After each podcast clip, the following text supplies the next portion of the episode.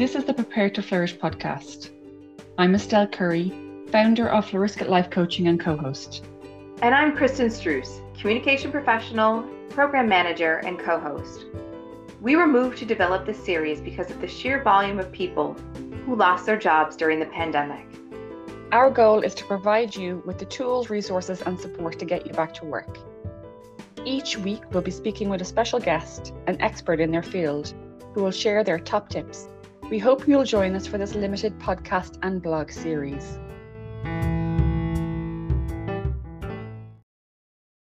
Welcome to the fourth episode of the Prepare to Flourish podcast series. In this episode, we're going to talk about your resume and cover letter. We will discuss the key components of a resume and cover letter, the top mistakes job seekers make when applying to jobs, and how to tailor your skills and accomplishments for the individual job posting. The accompanying blog is in the blog section of florescit life coaching dot com, and the link is also in the show notes. Our guest today is Dionne Gray, certified professional resume writer and communications professional. She's worked for a number of well-known international brands to support their employee communications. Dionne, welcome.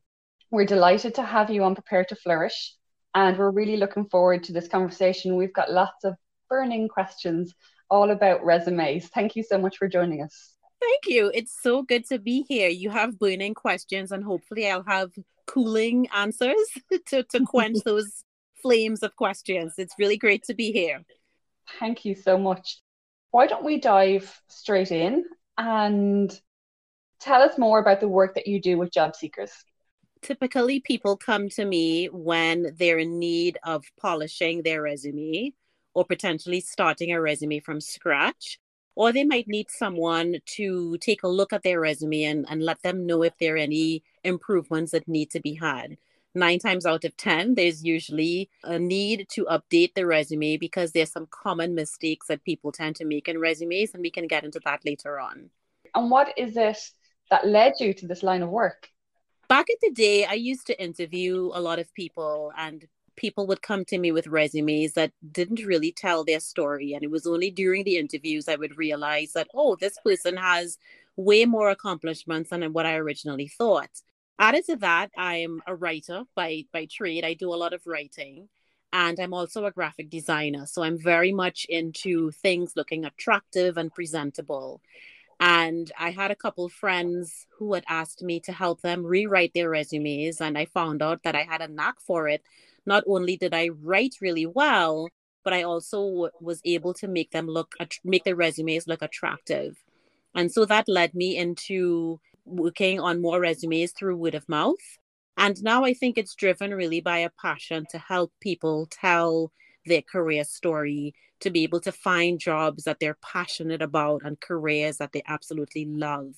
So that's what's driving me to do resume work now. So you really do have a magnificent blend of skills to help people really polish their resumes and have them noticed by employers. So similar to you, I, well, I worked in human resources, and I've done thousands and thousands of interviews.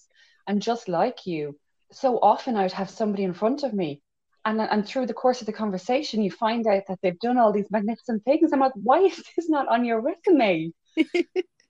You know, so it's really great that there's people out there like you to help them. The people who got in front of me were the lucky ones. They still got called to interview. But there are many people out there who don't make it to interview stage because they're not sharing this information. That is so true. And I and I realize that it's often very simple mistakes, simple things. Nine times out of ten, I have a client who just needs a little bit of embellishment, just needs a little bit push over the edge to get their resume into the place where it's going to be recognized by recruiters and by hiring managers. So you're onto something there. So Dionne, are you seeing an increase in people coming to you to pivot or change jobs because of the result of the pandemic? Oh, yes, for sure. I would say that because of the pandemic, and there are a number of things. One is that a lot of people are getting laid off. Their companies are not able to keep them on anymore. And so they are looking for a new position. The other thing that I felt that I've seen is that, you know, when you're in lockdown, you have a lot more time to think. Right? You have a lot more time to think about, is this really the job that I want to do? Maybe I should be doing something else. And so I have a lot of job seekers come to me and say, I've had this job for X number of years. I'm not happy doing it. I want to pivot. I want to change. I want to find a completely different career, but completely different in the sense that I have these skills that are transferable that can be applied in, in another industry or a type of role. And they come to me and say, I need your help. I, I want to be able to apply for a job. I want to be able to pivot, or I've been laid off and I want to make sure that my resume is updated and that when the right job comes along, I'll be ready to apply for it. So I'm really curious, what is it that you do as a resume writer that we may not do ourselves when we're writing our resumes at home? So there's a few things. One is that because I have a background in, in writing and communication, I can help someone tell a story as succinctly as possible, but using the most impactful words as possible. I have a brain that's kind of like a dictionary. So I know maybe five words for one word. And so I try to find the most impactful words. I'm also a storyteller. I love telling stories and I can sometimes really get in there. So I have a way of also capturing the audience's attention. Another thing that I can do that most people can't do is that I am really good at proofreading, catching spelling errors. In, in fact, sometimes I even fact check my clients' resumes. I can't tell you how many times I've had a client say, I have a Bachelor of Science in X Y Z, and I go to the university website and realize that it was actually a Bachelor of Arts. And so sometimes I find those little errors and I can change it. You know, people sometimes don't pay attention to those things, but I have a strong attention to detail. I also know what it takes to tell a compelling story using a specific formula that you uh, that you can use to describe an accomplishment. And that's not something that's easily known. That's something that I help my, my clients with. And I also know how to make sure that I'm using space correctly. Resumes should take up a certain amount of space. And I'm making sure that I'm using every bit of real estate on that resume to tell the most impactful story. You mentioned so many things there, but the one thing that's ringing in my mind, being able to tell that succinct story, because you've only got a few moments notice, um, whether it's in, on your resume or in an interview, and being able to get across the critical information in such a short space of time is the difference between being called for an interview or not. That is true, Estelle. And in fact, I was reading that on average, a recruiter or someone who's reading a resume spends about ten seconds before they decide if they want to read your resume any further. So it's really critical that you get their attention really early, sooner rather than later, and make sure that the attention-grabbing sentences are at the top, and that makes that person just want to read more because you don't have a lot of time. If you think about it, for example, if you're a recruiter, you're probably seeing hundreds of resumes for one particular job. So you have to make sure that you're doing everything you can to stand out. Absolutely. And I, I had a flashback today of my time in recruitment when I'd have three piles, yes, no, maybe. And literally the front page is what gets you into the yes or the no pile. Um, and then it kind of divvies out after that, but it really is seconds of, yeah, okay, I want to read more of that. I'll do that later. This is a definite no. Um, so that's why it's so critical to have that information. So Dionne, you, you brought up some good points about things that we can do to be more succinct, to tell a story. Well, I've been reading a lot as somebody who's been delaying going back to work, that I've seen a lot of different advice from coaches and recruiters and hiring managers about what you should or shouldn't do in your resume. So what advice do you have for people out there when they're searching for answers, but you keep getting conflicting information from different sources? I think that it's kind of like what you would do with any research that you're doing. You look for consistency and you look for trends. How many people are saying the same thing? And what are the outliers that you probably heard once or twice? I think that's very key, because even in, in my own research as a, as a professional resume writer, I do my own research. I'm always trying to stay abreast as to what's best in resume trends, what's best in, in, in, in terms of best practice for resumes. And I often find conflicting things too. And I have to sit and wonder, well, does this really make sense? But what I have found over time as I continue to read is that you tend to see some of the same things getting repeated over and over. For example, the number of pages. You'll never hear someone say that a resume should be six pages. You'll never hear someone say that you should use Comic Sans fonts or flowers or clip art all over your resume. There's certain things to remain consistent that can really help you to discern whether or not this person knows what they're talking about. The other thing to think about is, is the coach or the recruiter or the hiring manager speaking from a space of a specific industry? So, for example, you'll find people in tech startups or people in more modern companies tend to have different viewpoints and perspectives on how resumes should be, whereas people who come from very corporate traditional backgrounds have a completely different viewpoint. So that's something to keep in mind as well. When you're listening to advice, think about what type of job you're applying for and just look for the consistency in messaging. So that's a, a good point that you bring up, that for the for the case for a lot of our our listeners, that the advice that you get is going to depend on your circumstances. That, like you said, if you're going for a position with a law firm, speak to a recruiter who's a in a, a law firm who can be able to help give you some advice, or, or focus your research on what that industry might need instead of, like you said, what a startup is going to be looking for, smart people who can do those jobs. And I think also to think about too from that perspective is the fact that you're also speaking, you're also thinking about, well, at what stage am I in my career? Am I an intern? Am I a junior professional, or am I somebody who's a C-suite executive who's looking for a specific type of job? That also plays a part in the type of advice that you'll hear and in, in terms of the type of feedback that you'll get about your resume as well and how you should apply for jobs. That, that completely changes the game also. So in your experience, what are the key mistakes that you help people with? The major, major mistake is that when someone talks about the jobs that they've had, they only list the responsibilities that they've had, but they fail to list the impact that they've made in that particular job. And what I mean by that is, which is fine, you're supposed to list, you know, of course, when I was in this particular role, these are the responsibilities I had. That's important because you need to be able to set context behind your skills and abilities. But remember that you're applying with maybe three hundred other people who all know how to do the same thing. So the recruiter wants to know, how are you different? And an example I always give my clients is, let's say I'm looking for someone who can wash dishes. Now, washing dishes, apart from a mechanical dishwasher, it's a very simple, easy task. You soak the sponge, you pick up the, the, the dish that you're going to wash, and you move the sponge around a few times, and then you rinse it. Now, that sounds like an easy task, but if I'm looking to hire someone who can wash dishes really well, I want to hear, how many dishes have you not broken in the process of washing dishes?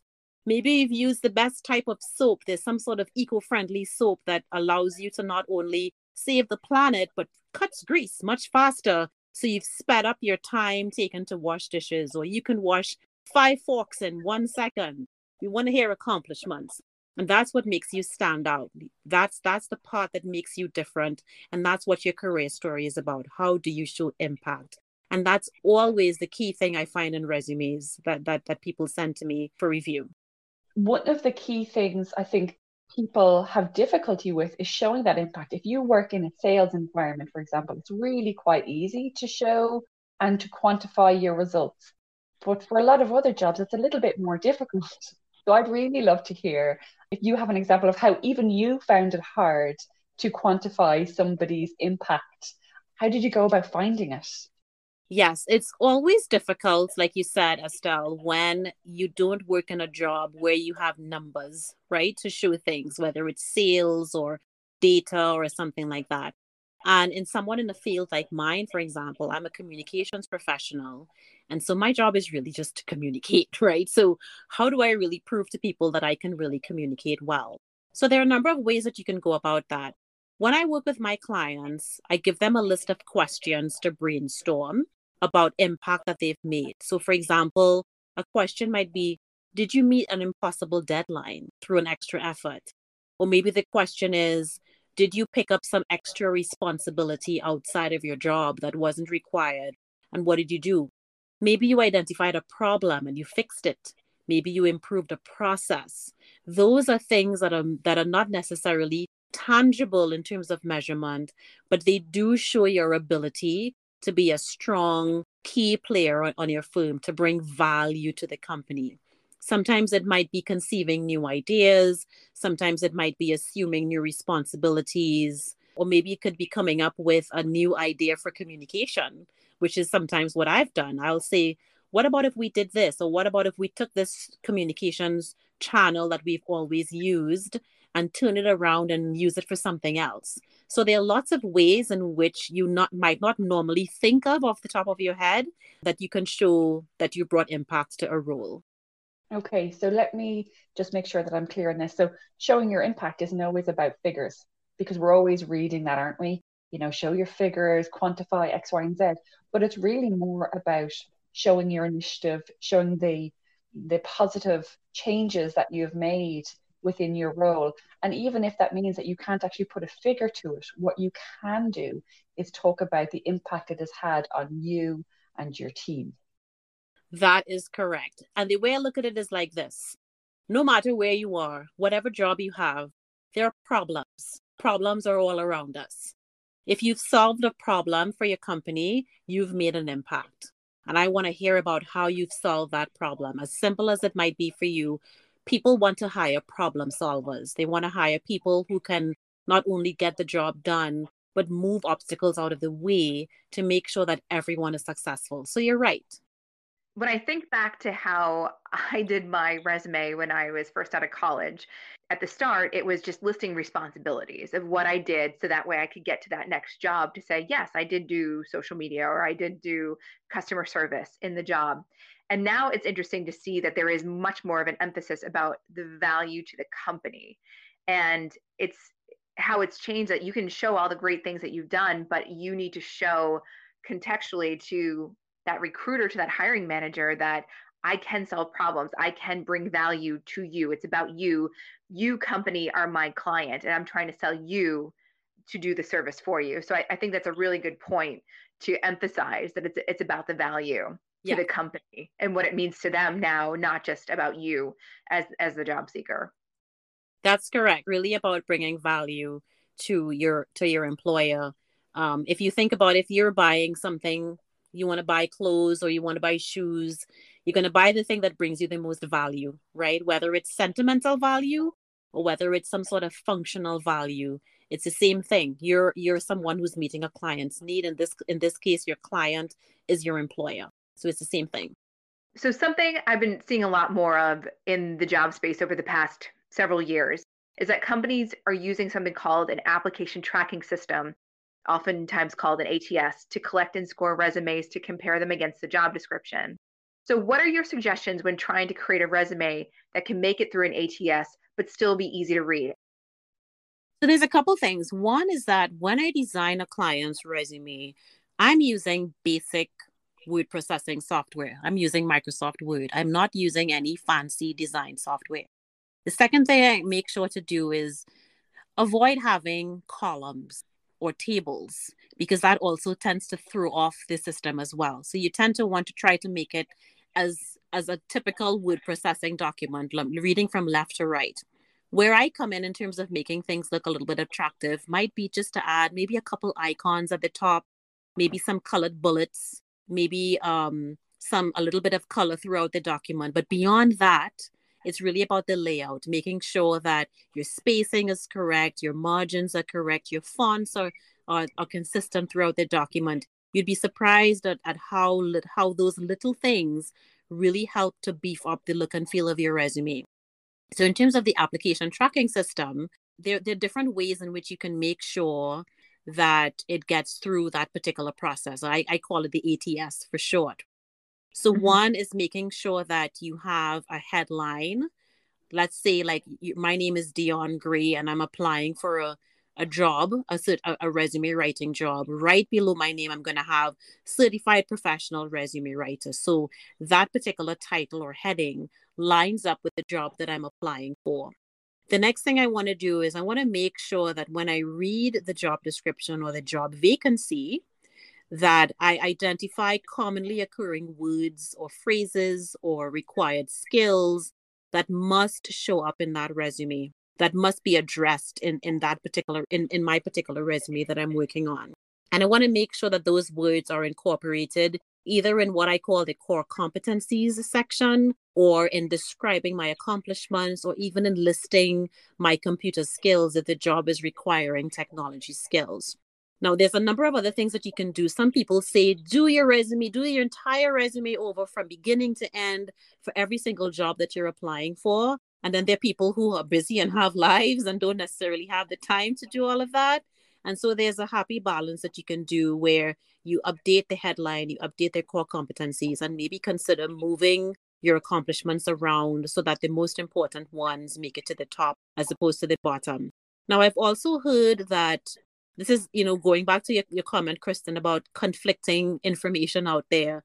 I've heard some people say that A T Ss or applicant tracking systems, sometimes they're no humans. They just kind of like, They, they they read the resume and then it just gets dumped and no human has actually ever seen it.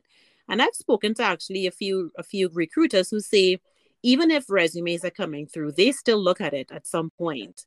There is still a human being at one point or another looking at your resume and, and making sure that it meets a specific criteria for the job. So keep that in mind. Don't despair. We're not in the case yet where it's just machines doing all of this work. There are still humans involved who will be reading your resume and, and looking for that specific information.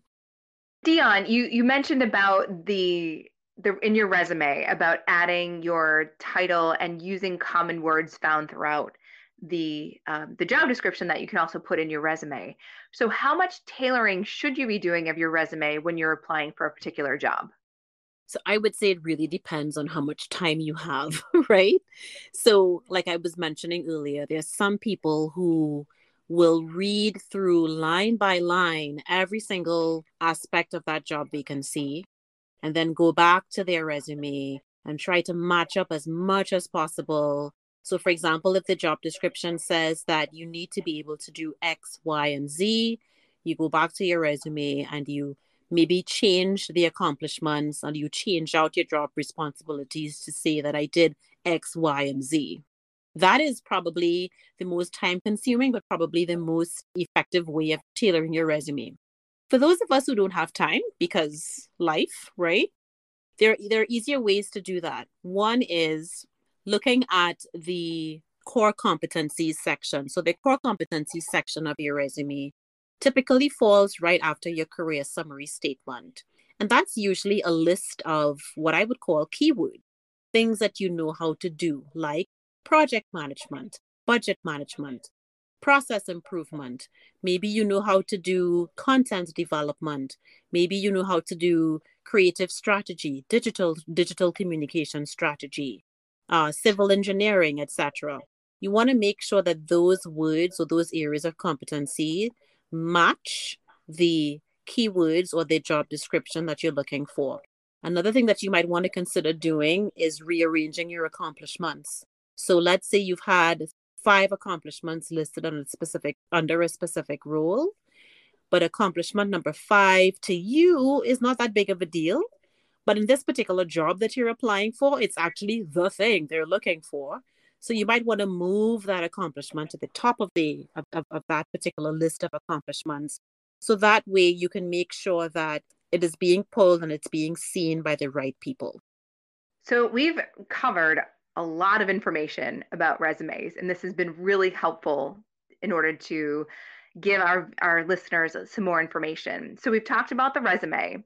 Now there's certainly another part of the application process, the cover letter.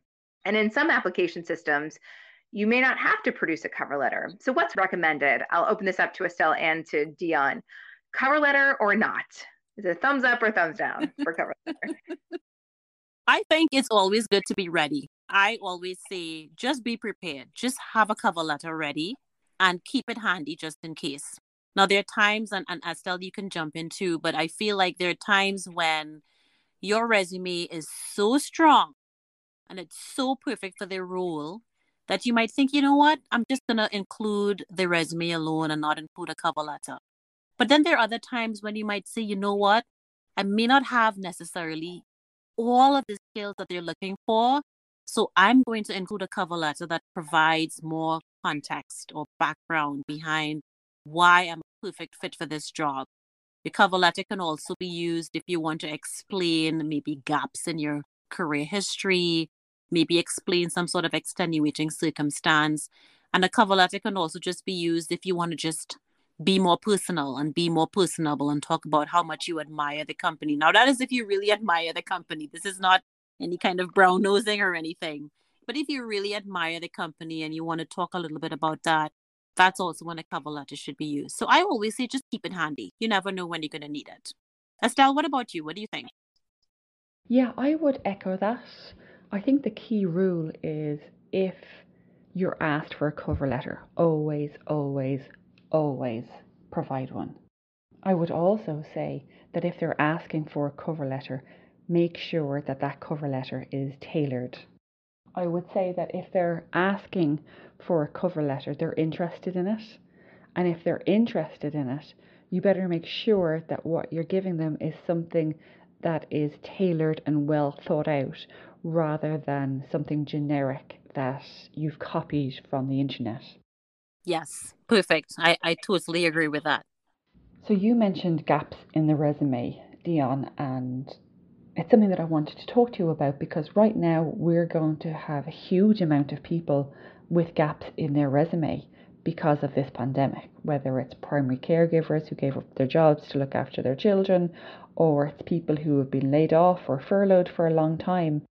And I've seen recently that people are giving advice to the primary caregiver group, so to the group of people who had to give up their jobs to homeschool or, or care for their children when the schools and day, daycares had closed down, to actually put that time in their lives into their resume as if it was a paid job. So for example, stay-at-home mum and teacher, duties included, X, Y, and Z, key achievements were blah, blah, blah, blah, blah. Um, and I'd really love to get your thoughts on that. I think that's actually very creative. You know, I, I, I think that depending on the audience, of course, that's a very creative way to explain what you've been doing. Because the reality is that being a full-time at-home parent does require a lot of skill, a lot of time management, a lot of negotiation. You know, I see a lot of heads nodding. It does require a lot of effort. And so I think it really depends on the type of role that she's applying for. If, for example, she maybe were applying for a more traditional corporate role, I might not have spelled it out that way. But I think it's completely fine in today's climate. People understand recruiters are humans, right? And so they understand that, yes, you're probably going to have gaps in your resume. And it's not to any fault of your own. There was a pandemic, for crying out loud. So I would also say, trust that people are are thoughtful about the extenuating circumstances that are happening these days. And maybe just mention this was, you know, this was unfortunately a time when I was laid off because of the pandemic. Um, if it's for a few months, I, I wouldn't worry too much about it. If you've been away for a long period of time, I've had a client, for example, who was away for a long period of time to care for a parent who was not well. And she also had personal illness. So uh, let's say her job ended in twenty thirteen, and then she took a break for about three years.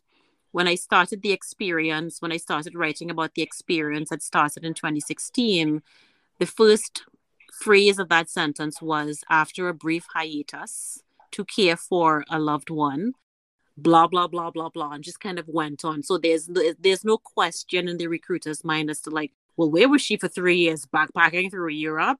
There's a reason and there's a rationale, but it doesn't go into much detail behind why this person was away. And I and I thought that worked really well. And it did not give her any discomfort when she went in for interview. She was actually quite comfortable because no one asked about it. They were like, okay, this is life. This happens.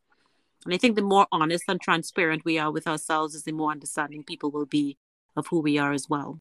Right. And you bring up a valid point.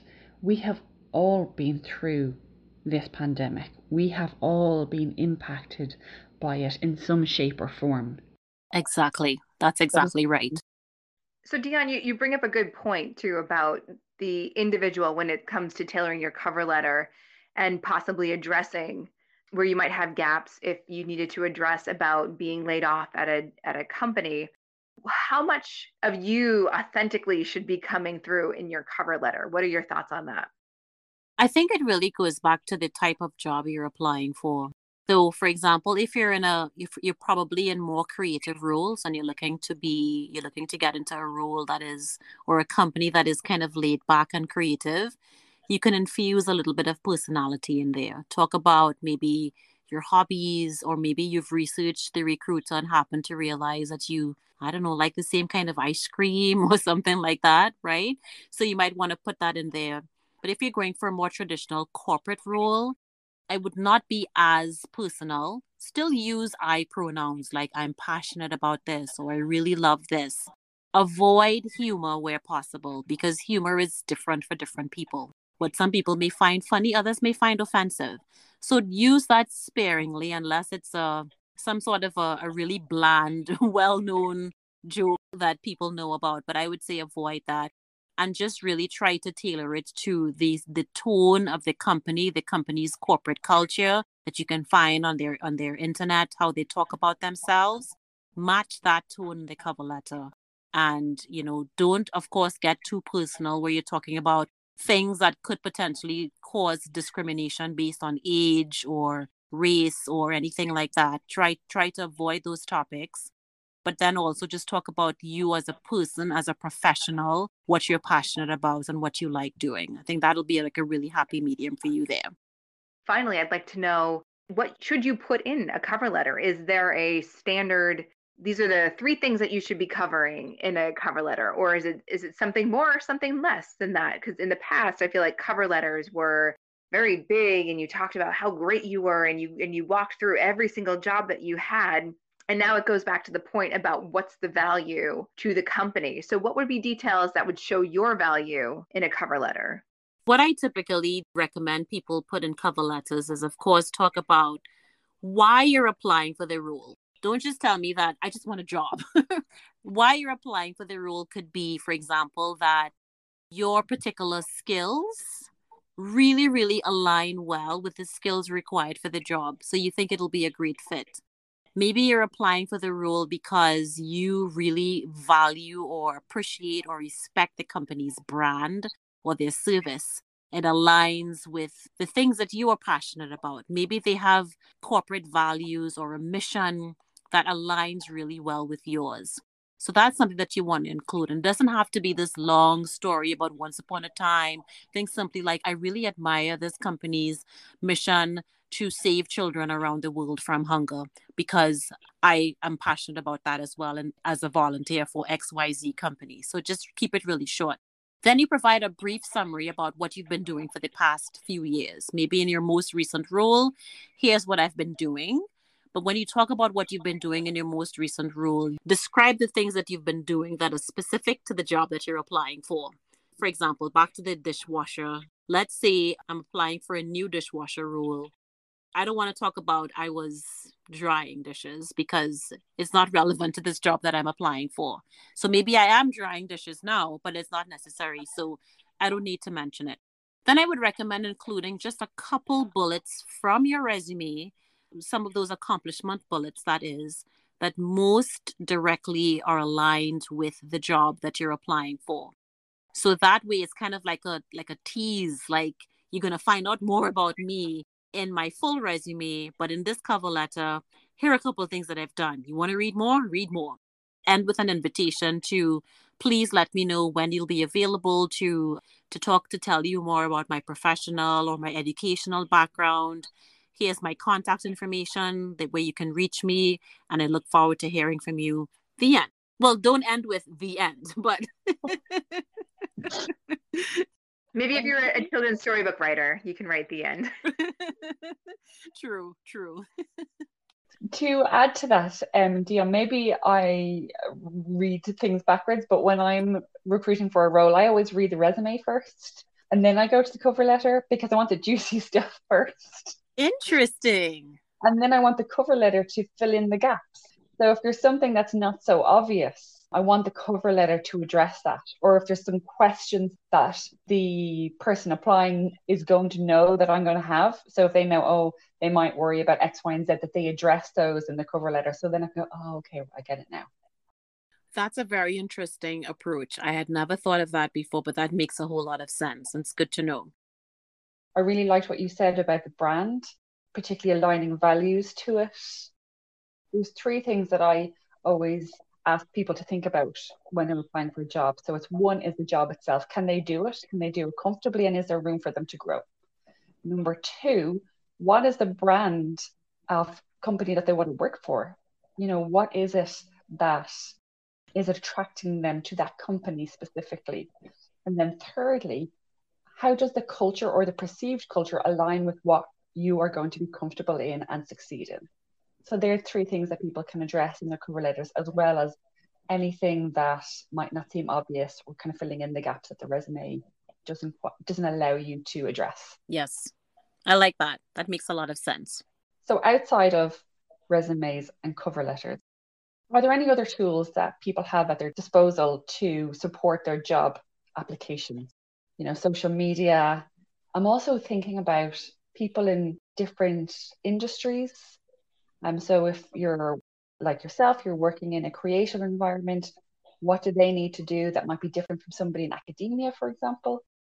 I would say if you're someone who is in the creative space and you're applying for a creative role, try as much as possible to have a website, some sort of online portfolio where people can see samples of your work, because they're going to ask for it anyway. That's the thing about creativity, about creative work. People want to know that your creative aesthetic aligns with theirs. And there's really only one way to really show that. Try to have, whether it's a, a website. I had a client once who was a chef, and he was he wanted to be a private chef. And he had this amazing Instagram account where he would just create these fabulous recipes and then take photographs of them and post them on his Instagram account. And his resume did not even include his Instagram profile, his Instagram handle. And so I had to say to him, you have to include this. This is your your sales pitch. This is what people will see. I mean, who doesn't love warm looking bread just sitting beautifully on a counter? I'm going to call you because, it, you know, it, it's, it's just really good looking food. So it's always good to have some sort of an online presence. Of course, if you're in the social media space, you want to make sure that you have an active professional social media account, like whether it's Twitter or Instagram. Obviously you want to keep, you know, keep your private stuff and your private views and your private profiles, you know, hidden. But if you're, if, if you're in the social media space, consider providing links to your Twitter account, make sure that it's all cleaned up. And of course, there's, there's always LinkedIn. LinkedIn can be used for a variety of different things, whether it's through, it's for networking. If you're in the thought leadership space and you want to have people recognize you as someone who knows a lot about your particular field, try to share posts, engage with others, write your own thoughts. If you want your resume to stay to one to two pages, you should probably only go back ten to fifteen years. So that's the first thing with your resume. With your LinkedIn profile, you have a little bit more leeway, especially if you have experience beyond ten to fifteen years. That's That's probably very noteworthy. So let's say, for example, fifteen years ago, I worked for this fabulous company that's in the news these days. I want to be able to, to name drop. So you have a little bit more freedom in terms of how many years you want to go back on your LinkedIn profile. So what you should do is make sure that your resume and your LinkedIn profile are telling a consistent story. I shouldn't see one job title on your LinkedIn profile and see a completely different job title on your resume. So you want to make sure that what's on your resume is, is, is consistent with what's on your LinkedIn profile. Once you describe the job title and, of course, how long you were at the company for, I always recommend putting one or two significant accomplishments that capture what you did in that role. But then there are other times when you may have a job title that's kind of clunky, like exactly what is a chief construction expert, like what is that? So I might include a brief description to describe what that job is or what that role entails, provide some context behind it, and then follow that with one or two accomplishments, but not a whole lot, because you want to grab people's attention as quickly as possible and be as concise and as impactful as possible.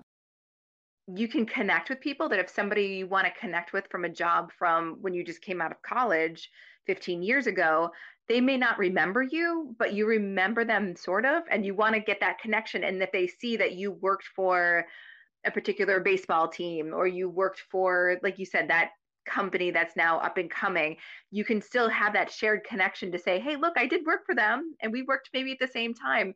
And I find that connection has been really helpful when you take advantage of, of connecting with other people through that, the social media. Exactly. That's that's a great example that you've given there about about leveraging your connections, leveraging your networks to be able to build even more connections and more networks. And, and LinkedIn is really the place that you can do that. So, Dionne, what would be your final piece of advice for our listeners? Final piece of advice would be to recognize that you have value to bring to any role. If you're passionate about what you do and if you're confident about what you do, people will see that and will want to be around you and will want to hire you. Just make sure that your resume is also telling that story as well.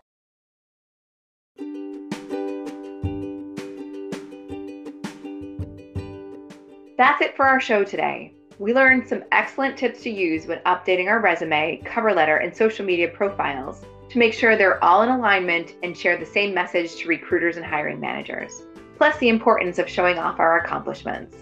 Special thanks to our guest, Dionne Gray, a certified professional resume writer. You can learn more about Dionne and her resume writing services at dion gray dot com. This has been another episode of Prepare to Flourish. To learn more about our guests and the topics in the Prepare to Flourish series, visit florescit life coaching dot com. For the Prepare to Flourish series, I'm Kristen Struess. And I'm Estelle Curry. What steps will you take this week to flourish? Thanks for listening.